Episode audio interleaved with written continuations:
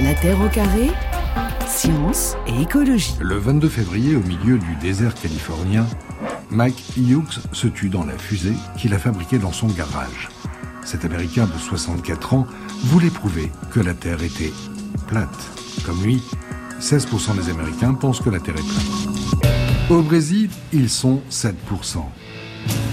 L'entrepreneur Anderson Neves est lui aussi interplatiste. Aujourd'hui, au Brésil, nous parlons de plus de 11 millions de personnes qui ont déjà compris que la Terre est plate. Et ces gens, pas tous, mais la plupart d'entre eux, font des recherches, s'interrogent, parce que nous ne voulons pas vivre dans le mensonge. Quand on voit l'horizon, quand on va à la plage, lorsqu'on va au sommet d'une montagne, on voit qu'il est toujours plat, qu'il a toujours le même niveau, qu'il ne fait jamais une courbe comme il le montre dans les livres de science. Voilà, c'est un reportage sur France 2 en 2020 et ça vous fait sourire, hein, Sylvie oui, C'est vrai qu'on l'entendait, certains quand même vont assez loin pour essayer de prouver que la Terre reste plate, comme cet Américain qui a construit quand même sa fusée et qui en est mort. Hein. Voilà, la bêtise tue, ça montre euh, ça.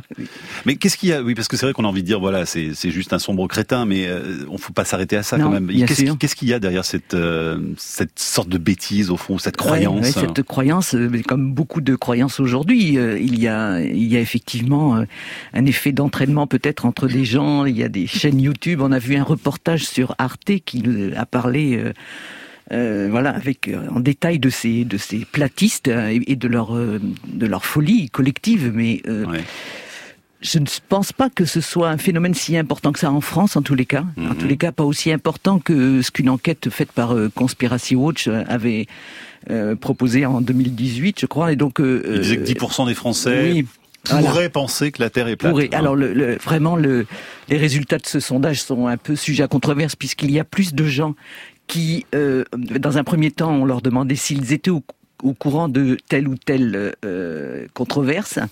Et il y a plus de gens qui donnent leur avis sur le mythe de la Terre plate euh, que de gens qui disaient le connaître dans la première question du sondage. Donc on voilà, on peut prendre avec des pincettes le résultat mm. de, cette enquête. Violaine Giacomo Tochara, on voyait quand même dans, cet extrait aux États-Unis, au Brésil, là on trouve beaucoup plus de, croyances hein, autour de ce mythe quand même. Oui, mais c'est pas forcément euh, très compréhensible. Enfin, effectivement, alors aux États-Unis et au Brésil, on peut se dire que c'est euh, lié à un fondamentalisme religieux qui est peut-être certainement plus présent qu'en France, où, le, où cette influence-là est, est, moins importante. Ce qui, ce qui est frappant, et, on touche finalement au, cœur du sujet auquel on s'est intéressé aussi, c'est que les platistes d'aujourd'hui s'appuient sur des textes religieux. Alors côté euh, chrétiens, catholiques et protestants sur la Bible, et la Bible ne dit pas que la Terre est plate.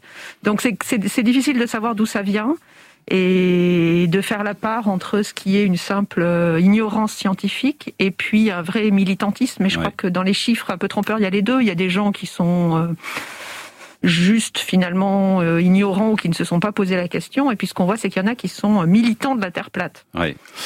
au, point de construire des fusées. C'est vrai. Mais il y a d'autres ressorts qui seraient intéressants d'ailleurs d'explorer, comme ceux de la psychologie sociale, parce que rien n'arrive à convaincre finalement ces personnes, même lorsqu'on leur montre des, des, photos de, de, la Terre vue de l'espace, par exemple. Donc il y a de vraies croyances, des vraies convictions.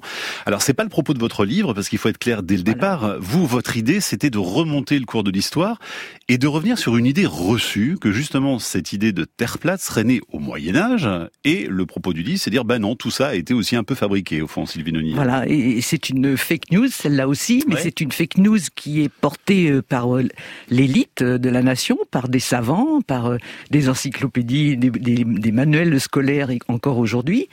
Et c'est une fake news qui a à peu près 250 ans. Et nous ne sommes pas les premières à, à nous y être attaqués. Euh, il y avait euh, à la fin du XXe siècle un, un, historien médiéviste euh, américain qui s'appelle Russell, qui a écrit un livre qui s'appelle L'invention de la Terre plate qui avait déjà essayé de débusquer euh, cette, euh, cette fake news, cette contre-vérité. Non, au Moyen Âge, on ne pensait pas que la Terre était plate. Et en fait, si l'on remonte euh, dans l'Antiquité, on peut situer à peu près vers le 4e ou 5e siècle avant Jésus-Christ, le moment où la communauté des savants a la conviction que la Terre est sphérique et cette conviction n'a pas été oubliée par le Moyen Âge, elle a continué d'être transmise pendant tous ces siècles. D'où ça vient du coup cette idée que ça, ça vient du, ça date du Moyen Âge? Alors, c'était, c'est l'objet de la, la, deuxième partie de notre ouvrage. Dans un premier temps, donc, nous avons établi avec des textes, avec des sources, le fait que non, on ne croyait pas que la Terre était plate.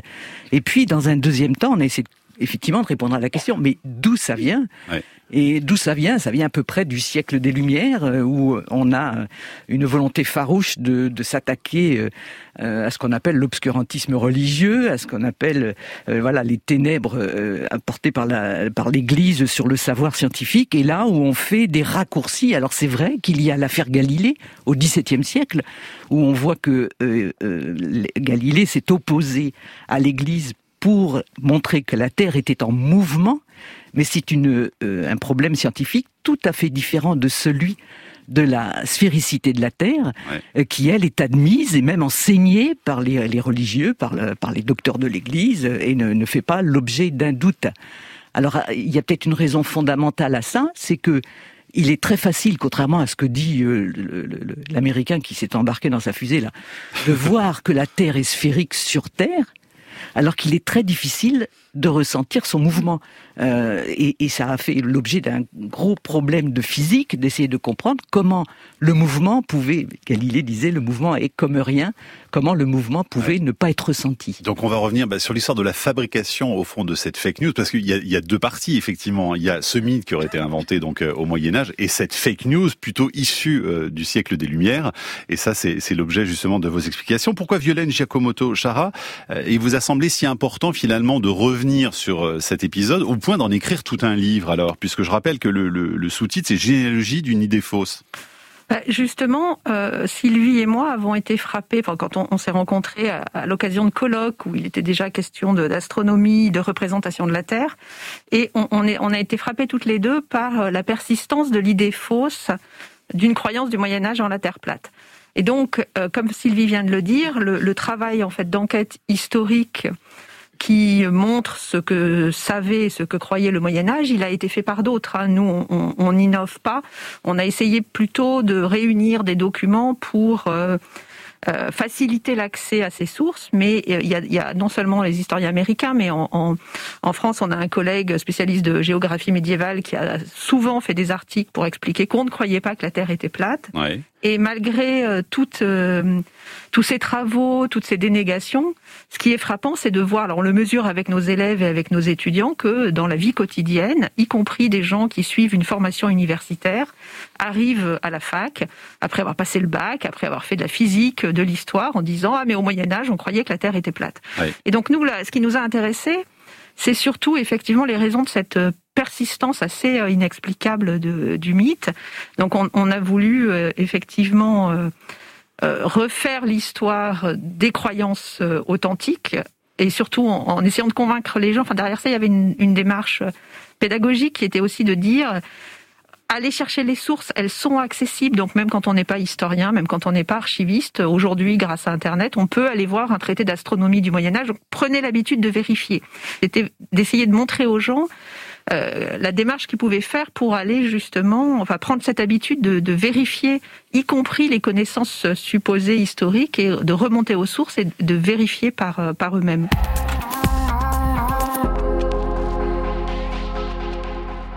Si la Terre était plate, le Soleil éclairerait toute sa surface en même temps. Quand il ferait jour, il ferait jour partout, et quand il ferait nuit, il ferait nuit partout. Trouve un ami ou une amie qui vit sur un autre continent et parle-lui par vidéoconférence. Tu verras qu'il n'est pas la même heure chez lui ou chez elle que chez toi. Il est même possible qu'il fasse nuit là-bas et jour chez toi. Ce serait impossible à expliquer si la Terre était plate.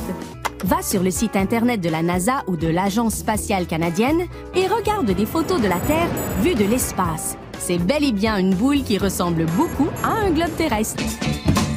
Voilà, extrait d'une vidéo qui s'appelle Vraiment Top, diffusée au Canada en 2018 pour euh, bien trouver quelques preuves que la Terre est bien ronde et pourtant euh, elle est plate. C'est le titre de votre livre Généalogie d'une idée fausse. Hein. C'est aux belles lettres. Vilaine Giacomoto Chara en duplex de Bordeaux et avec nous Sylvie Noni. Est-ce qu'en tant qu'enseignante Sylvie Noni, vous avez été souvent euh, confrontée justement à ce problème des fake news un problème qui a pu vous désarmer d'ailleurs peut-être face à vos élèves Alors des fake news en général, oui, c'est vrai, il y en a plusieurs. Euh, il y en a une pour les professeurs de physique, puisque j'ai enseigné la physique en lycée, qui est récurrente, c'est celle de euh, l'atterrissage d'Apollo sur la Lune est, une simulation, il n'a mmh, pas existé, n'a pas eu lieu. Euh, et, puis, euh, cette histoire sur euh, la platitude de la Terre, ce qui est assez terrible, c'est que quand on enseigne la physique, par exemple, pendant les, dans les années de 2000 à 2010, on a enseigné au lycée en classe de seconde, dans le premier trimestre, on enseignait la mesure de la circonférence de la Terre par Eratosthène. En fin d'année, on abordait les questions de la gravité avec Galilée puis Newton, ce qui est un autre problème, et on voyait ressurgir à l'occasion du débat sur la gravité, mais au fait, c'est Galilée qui a prouvé que la Terre est plate. Alors bon, on va dire, nos élèves ne sont pas blâmables, puisqu'on a même entendu une ministre... Et plate ou ronde, Galilée? Non, non, les élèves suggérant que ah Galilée avait, voilà. Donc, euh, mais le je disais qu'il y avait une ministre, Madame Chiappa, qui a dit la même chose il y a pas longtemps. Euh, ah mais tiens, on peut l'écouter.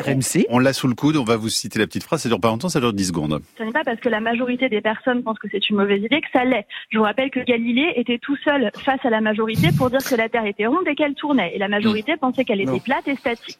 Voilà, Marlène Schiappa, c'est dans, les grandes gueules sur RMC. Voilà. Statique, oui, mais plate, non, c'est pas vrai. Donc à l'époque, on ne pensait pas que la Terre était plate, on savait qu'elle était ronde depuis l'Antiquité. Et donc le, le effectivement, il y a une confusion entre les, deux problèmes. Et il y a, euh, euh, tout à l'heure, vous disiez, euh, effectivement, nos élèves pouvaient témoigner de ça, mais en enquêtant sur ce que l'on trouve dans les manuels scolaires, dans différents livres, on a compris aussi que c'est pas forcément parce que leurs enseignants leur avaient dit que au Moyen Âge, on croyait que la Terre était plate, que les élèves avaient ça dans la tête, mais qu'il pouvait y avoir des savoirs clandestins, des savoirs infiltrés. Par exemple, on a trouvé plusieurs livres de grammaire de l'école primaire. À l'occasion d'exercices de grammaire, il faut relier un indicateur temporel au Moyen Âge à la phrase on croyait que la Terre était plate. Ah Donc pour réussir son exercice de, conjugaison ou de grammaire, il faut euh, faire cette association-là. C'est ce que vous appelez des savoirs clandestins. Voilà, des savoirs infiltrés, des savoirs, oui. Ouais. Euh, Violaine Giacomoto, Chara, euh, vous faites quand même un plaidoyer de l'histoire des sciences dans, ce livre. Hein. Vous dites à quel point c'est une discipline qui est difficile, mais qu'il est absolument nécessaire d'enseigner, justement, euh, dans un contexte de fake news. Hein. Oui, absolument. Et puis pas que dans un contexte de, fake news. Alors moi, j'ai une particularité en tant qu'enseignante, c'est que je suis euh, au départ euh, enseignante, de, je suis professeure de littérature et de langue française, mais je, je suis aussi euh, formée en, et habilitée à encadrer des recherches en histoire des sciences, et donc j'enseigne à la fois en lettres et en histoire des sciences. Et donc, euh, je, je m'aperçois que la formation à l'histoire des sciences, elle est capitale pour euh, une formation de l'esprit, euh, enfin de la culture d'abord et de l'esprit critique en général, mhm. mais pas seulement parce que par exemple, quand on enseigne la littérature des siècles anciens, donc le Moyen Âge ou la Renaissance, il y a plein d'allusions à des textes médicaux, à des théories astronomiques, à des connaissances scientifiques, et qui sont absolument incompréhensibles pour nos étudiants. Donc ça crée aussi une sorte de, même voyez dans des études aussi apparemment éloignées des sciences que la littérature, on a besoin de ces connaissances-là. Et c'est à cette occasion-là que moi j'ai pu mesurer à quel point nos, étudiants, qui pourtant sortent de, lycées généraux où ils ont fait euh, normalement euh, et de l'histoire et euh, de, la physique et des maths, sont vraiment ignorants sur des questions absolument fondamentales.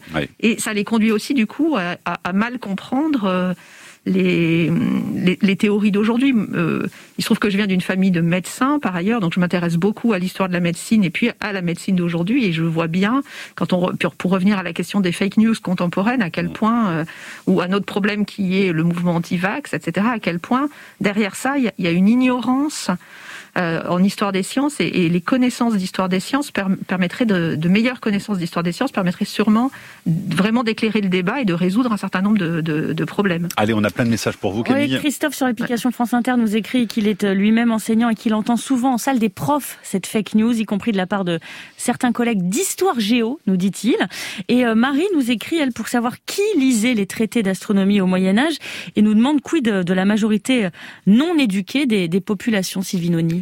Bon, alors il faut tout de suite répondre à Marine que euh, nous ne pouvons pas lui répondre parce qu'effectivement la majorité non éduquée euh, n'avait pas accès à l'écrit et que lorsque l'on dit au Moyen Âge, on pensait que la Terre était ronde, comme nous l'écrivons, eh bien, nous nous appuyons sur les écrits des personnes qui avaient accès à l'écrit, c'est-à-dire la plupart du temps des savants, des lettrés. Mais on voit que ce savoir est diffusé à la fois dans des traités très savants, mais aussi dans des petits euh, ouvrages qui résument les ouvrages plus savants et qui sont beaucoup plus largement distribués. Donc on a aucune raison de penser que si quelqu'un posait cette question, par exemple, à un religieux euh, un peu lettré euh, de son entourage, il n'aurait pas répondu que la Terre était sphérique, comme tous le savaient et l'apprenaient dans leurs propres écoles de, monastères, les écoles de formation. De... Mais ce que vous rappelez, c'est qu'on le savait depuis bien longtemps, depuis l'Antiquité. Hein. On le sait depuis bien longtemps, tout simplement parce que ça se voit. Euh, tout le monde a lu Astérix et vu la vigie monter en haut du mât pour pouvoir annoncer le premier l'arrivée de la Terre. Eh bien oui, parce que la Terre étant courbée, sphérique, c'est en montant en haut du mât que l'on voit en premier l'apparition des côtes. Mm. Quand on voit une éclipse euh, de euh, lune et qu'on voit l'ombre projetée de la Terre sur la lune, eh bien, on voit bien a la forme d'un disque. Lorsque l'on voyage comme le faisaient les marins et que l'on va sur l'axe nord-sud, on voit bien que les constellations et le lever des constellations n'est pas le même selon la latitude où on se trouve, si on se trouve plus au sud ou plus au nord. Donc toutes ces observations ont abouti à un savoir qui est vraiment étayé, illustré, démontré depuis très longtemps. Depuis, je dis, euh, au moins le quatrième siècle avant Jésus-Christ, Platon, Aristote pensent que la Terre est sphérique. Ératosthène, au troisième siècle avant Jésus-Christ, mesure son, la circonférence de la Terre. Et donc, il n'y a aucun doute là-dessus. On évoquera la figure de Christophe Colomb aussi euh, dans, quelques minutes. Vous parlez de, de marin parce qu'il a été instrumentalisé lui aussi à, sa façon dans ce débat autour de la Terre plate ou ronde. Comment cette théorie est-elle revenue en force au XXIe siècle? Un, petit élément d'explication avec euh, Sébastien Diegues, qui est chercheur en neurosciences à l'université de Fribourg. Il y a un type euh, qui était une sorte de provocateur et présentateur itinérant qui s'appelait Samuel Robotham, qui était aussi un escroc. C'est à lui qu'on doit la première théorisation formelle, on va dire, de la Terre plate. Il a un livre, L'astronomie zététique, qui est revenu à la mode à la faveur du retour de, de la Terre plate à partir environ de 2016, en particulier avec l'élection de Donald Trump, le Brexit, etc. Des vidéos qui ont commencé à apparaître pour défendre en fait l'idée de la Terre plate. Je pense que c'est pas vraiment une conviction sincère, c'est plutôt une manière de s'approprier une méthode de dissidence. Il n'y a pas de nouveaux arguments pour la Terre plate, c'est toujours les mêmes qui ont été cette fois-ci mis en image, euh, des fois avec des vidéos très bien faites, et qui à la faveur des algorithmes se sont agrégés en fait à toute une culture complotiste. Voilà, Sébastien Dieguez. Intéressant cette idée de dissidence, un hein, Violaine Giacomo Tochara, hein, parce qu'en fait on la retrouve trouve aussi au fil des siècles. Hein. Euh, oui, oui et non. Enfin, on, on, la retrouve, euh, en, tout cas. Euh, enfin pour la Terre plate, pour, pour parler des siècles anciens, c'est un, un, peu compliqué parce que je ne crois pas qu'il y ait eu de, de dissidence complotiste à, à, ce sujet. Par contre, ce qu'on retrouve effectivement et qui, qui, correspond à cette idée de, de dissidence, c'est l'idée de s'opposer en fait à un savoir officiel. Oui, c'est ça. Et je pense que voilà. Alors Bon, du coup, c'est c'est un peu les savoirs d'occasion qui, qui, qui, servent. Hein. On pense qu'ils passent sous la main. Mm. Euh, donc, en ce moment, effectivement, c'est la terre plate. Mais c'est vrai que ça, c'est quelque chose d'assez ancien, je crois, euh, qui, qui, va avec l'idée que le, pouvoir, quel qu'il soit, que ce soit le pouvoir de l'Église, le pouvoir de l'État républicain, le pouvoir des rois, ment au bon peuple, et que donc, euh, finalement, euh, la quête d'une vérité alternative est une forme de une, une forme d'opposition. Euh, politique au nom de, de, la liberté. Et donc c'est vrai que c'est ça qui peut expliquer aussi les peut-être euh, les chiffres un peu un peu bizarres et, et euh, qu'évoquait Sylvie et les biais, parce qu'effectivement, il y a des gens pour qui c'est pas du tout une conviction euh, scientifique, mais plus, je pense, un, un, ressort effectivement de, de revendications euh, politiques. En tout cas, restez avec nous parce que dans un instant, on va vous révéler le nom de la personnalité qui a alimenté cette fake news, justement.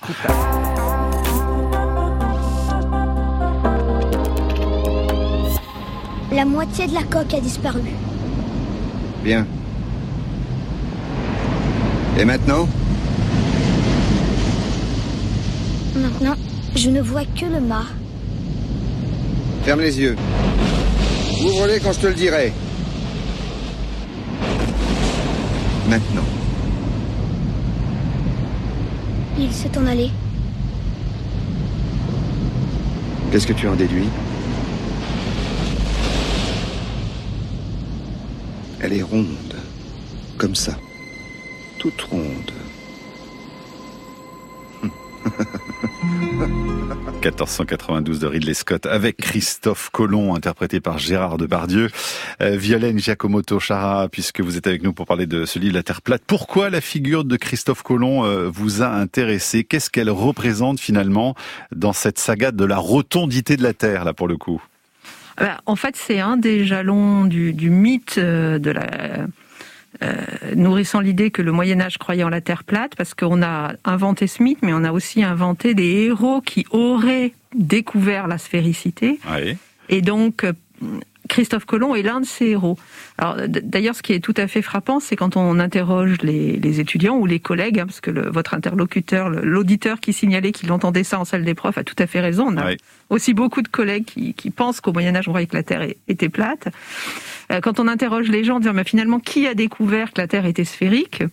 On nous dit euh, bah, Christophe Colomb, Copernic, euh, Galilée. Donc euh, une espèce de galaxie de noms comme ça qui, qui, qui, sont parfois séparés quand même par un siècle, ce qui n'est pas tout à fait rien. Euh, et, et, donc euh, il a fallu, si on pensait que la Terre était plate, il faut nécessairement inventer des, des héros de la sphéricité. Alors des héros parce qu'effectivement, euh, ça va avec un, mythe euh, du savant. Alors on en revient au complotisme et à la dissidence, hein, du soit du savant qui se dresse contre l'autorité, donc Galilée ou Copernic, et donc euh, le mythe entraîne d'autres mythes. Hein. C'est-à-dire qu'il y a des gens qui vous disent qu'on a brûlé Galilée parce qu'il croyait que la Terre était ronde, donc il a eu un procès, mais pas pour ça, et puis on l'a pas brûlé. C'est Giordano Bruno, lui, qui a eu le droit au flammes. Giordano Bruno, on l'a brûlé, mais pour d'autres raisons.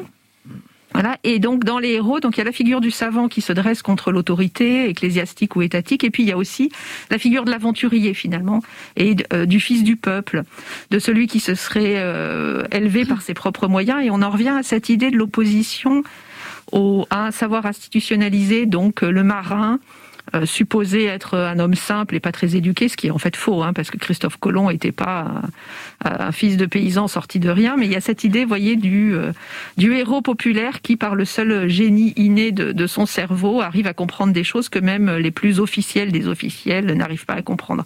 Et donc on retombe toujours sur ce mécanisme euh, qu'on peut effectivement raccrocher un peu au complotisme d'aujourd'hui, qui est cette idée d'un savoir officiel faux, et donc contre ça, des héros spontanés euh, qui, qui se dressent d'eux-mêmes. Et, et, Colomb, c'est tout à fait ça. Puis donc, en plus, on confond. Euh, voilà, il y a le voyage euh, qui a permis la découverte de l'Amérique, qui était censé être un voyage vers les Indes. On dit ça lui a servi à prouver que la Terre était, était ronde, alors que non, il serait jamais parti il n'est pas fou, hein.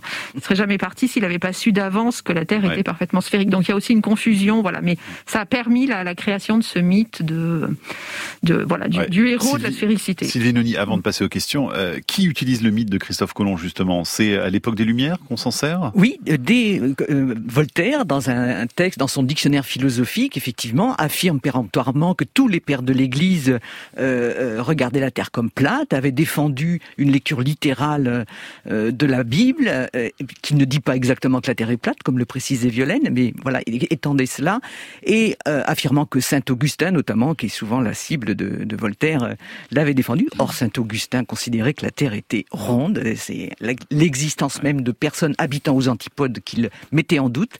Et Voltaire termine son article, là je l'ai sous les yeux, en disant qu'il a fallu attendre Colomb, Amerigo Vespucci et Magellan, qui eux ne craignirent point l'excommunication hein, des évêques les héros marins. Voilà, et la Terre a pu reprendre sa rondeur. Rémi demande s'il y a eu, euh, sur l'application France Inter, s'il y a eu d'autres croyances au sujet de la forme de la Terre. Est-ce qu'on croyait, je sais pas, qu'elle était... Euh, penchée euh, Ah oui, il y a eu. Mais alors, est-ce qu'il y a eu d'autres théories sur la forme de la Terre À l'époque pré-socratique, oui, il y a eu beaucoup de, de, de, théories. Il y a eu Thalès qui l'imaginait reposant sur l'eau. Euh, c'est Aristote qui le mentionne cette thèse et puis qui la combat en disant que l'eau est forcément euh, au-dessus de la terre, donc dans la hiérarchie des éléments qu'il qu'il défend. Il y a eu Démocrite qui a imaginé qu'elle était à, la fois plate mais euh, en forme d'un tambourin, c'est-à-dire une espèce de cuvette puisqu'il fallait expliquer la variation effectivement du, du jour et de la nuit. Euh, il y a eu euh, des gens qui ont défendu l'idée qu'elle reposait sur des colonnes. Enfin, mais ça, tout ça, ce sont des hypothèses et des textes qui, a, qui ont eu lieu dans euh, l'Antiquité avant Platon et Socrate. il y a, il faut le dire pour les auditeurs, certains le savent peut-être, un petit interlude dans l'église d'Orient, près d'Antioche, où effectivement quelques euh, ecclésiastiques ont défendu donc de l'église d'Orient, de cette église Théodore de Mopsuest le premier, donc c'est vers le 5e, 6e siècle, euh, qui ont défendu une lecture ultra-littéraliste en donnant à la terre la forme du tabernacle que décrit Moïse en redescendant du Sinaï. Et donc ils ont euh, défendu cette thèse, mais il faut dire que, un, ils écrivaient ces gens-là en, grec, et que jamais leur thèse n'a pu être diffusée dans le Moyen Âge latin, et deux, qu'ils ont été frappés par l'Église, de par deux conciles qui ont condamné ce courant qu'on appelle le courant nestorien et qui n'a pas eu du tout de euh, postérité. Donc la Terre ronde se porte bien finalement. maintenant, même ceux qui ont voulu s'y opposer euh, à cette époque très très lointaine n'y sont pas parvenus. On va écouter un petit reportage de la RTS en, février 2020. Il est euh, réalisé par Christelle Gem qui a étudié justement les platistes américains. On va voir le rôle de la religion très important. Rob Skiba est une figure de premier plan dans la communauté de la Terre plate. Je l'ai vu à une conférence sur la parole divine il y a cinq ans. Et un an après, j'ai appris qu'il était devenu platiste et j'ai été interloqué. Je me suis dit, Rob, que s'est-il passé? Et je l'ai rayé de mes contacts. Quand j'ai eu du temps libre au bureau, je me suis dit, bon, il faut quand même que je regarde ça de plus près. J'ai fait ma petite enquête et je me suis dit, ça c'est intéressant. Ils expliquent pourquoi nous voyons des choses si éloignées de nous des choses qu'on ne devrait pas voir parce qu'elles sont derrière la courbe de la Terre, mais que nous voyons encore et encore. Des expériences de terrain avant tout, mais la religion n'est pas loin. Je suis chrétien depuis 35 ans. J'ai examiné les preuves d'abord, et ensuite j'ai découvert les textes et les versets de la Bible qui prouvent que la Terre est plate. Voilà, Violaine Giacomo Charam. Un petit commentaire parce que finalement cette idée de la Terre plate, elle puise toujours ses racines au fond dans, la religion encore aujourd'hui. Hein. Et alors moi je suis toujours euh, curieuse de savoir, enfin je voudrais bien euh, voir dans quelle euh, traduction ils lisent la Bible et quels sont les versets en question parce que il n'y a pas de verset de la Bible, autant que je sache. Alors je la lis pas tous les soirs comme les fondamentalistes américains, certes, mais il n'y a pas de verset de la Bible qui prouve que, que la Terre est plate. Alors ce qui est intéressant aussi dans ce reportage, c'est le la, mention de l'observation, c'est-à-dire euh, on, voit très très loin et on voit que c'est plat.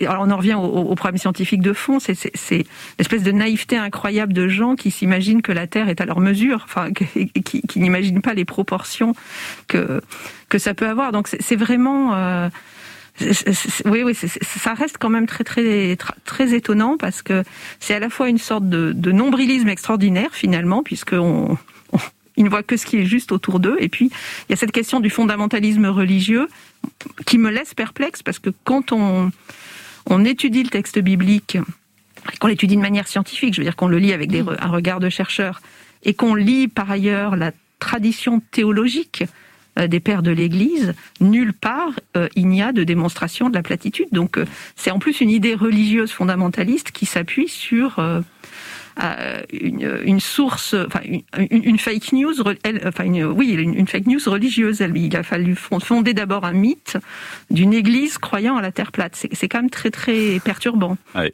Sylvie Noni, d'ailleurs, ce qui est amusant avec Christophe Colomb aussi, cette figure qui a été utilisée pour alimenter la fake news, donc au siècle des Lumières, parce qu'on vraiment on chevauche tous les siècles dans, dans, dans votre histoire. C'est que c'est une histoire aussi des protestants contre les catholiques. Hein. Tout à fait, tout à fait, parce qu'après Voltaire, donc au début du euh, 19e siècle, 1900, 1800 1828, il y a un écrivain américain, Washington Irving, qui produit une histoire de la vie et des voyages de Christophe Colomb et qui euh, va faire un gros travail d'enquête puisqu'il va s'exiler trois ans euh, dans les archives de Madrid et donc euh, travailler sur les, ressources dont ils ont disposé à Madrid à ce moment-là, mais qui va inventer de toutes pièces une scène, je pense que tout le monde va la reconnaître quand je la décris, c'est la scène du fameux conseil ou concile de Salamanque qui, qui était bien par contre dans le film de Ridley Scott 1492 où Christophe Colomb aurait dû affronter des docteurs de l'Église complètement euh, abrutis, idiots, et lui euh, opposant à sa, son projet de partir faire la route des Indes lui opposant euh, des thèses des pères de l'Église démontrant que la Terre était plate et qu'il ne pourrait, il risquerait de tomber aux confins de, de la route occidentale sur les mers. Et donc, euh, on a inventé de toutes pièces cette scène pour laquelle il n'y a pas d'archives qui peut en témoigner. Et les, seules archives qu'il y a montrent que, en fait, Christophe Colomb a eu à argumenter pour dire que son voyage n'était pas trop long et il a discuté des mesures existantes de la circonférence. Il y avait des mesures faites notamment par les Arabes qui circulaient depuis le 9e siècle, qui avaient été reprises dans des encyclopédies. Et donc il fallait qu'il prouve qu'il y avait une chance que ces caravelles reviennent et qu'on pouvait investir dans son projet euh, sans trop de risques. Il y avait énormément d'argent qui était en jeu, évidemment, pour euh, les États, enfin l'État qui l'envoyait euh, en voyage.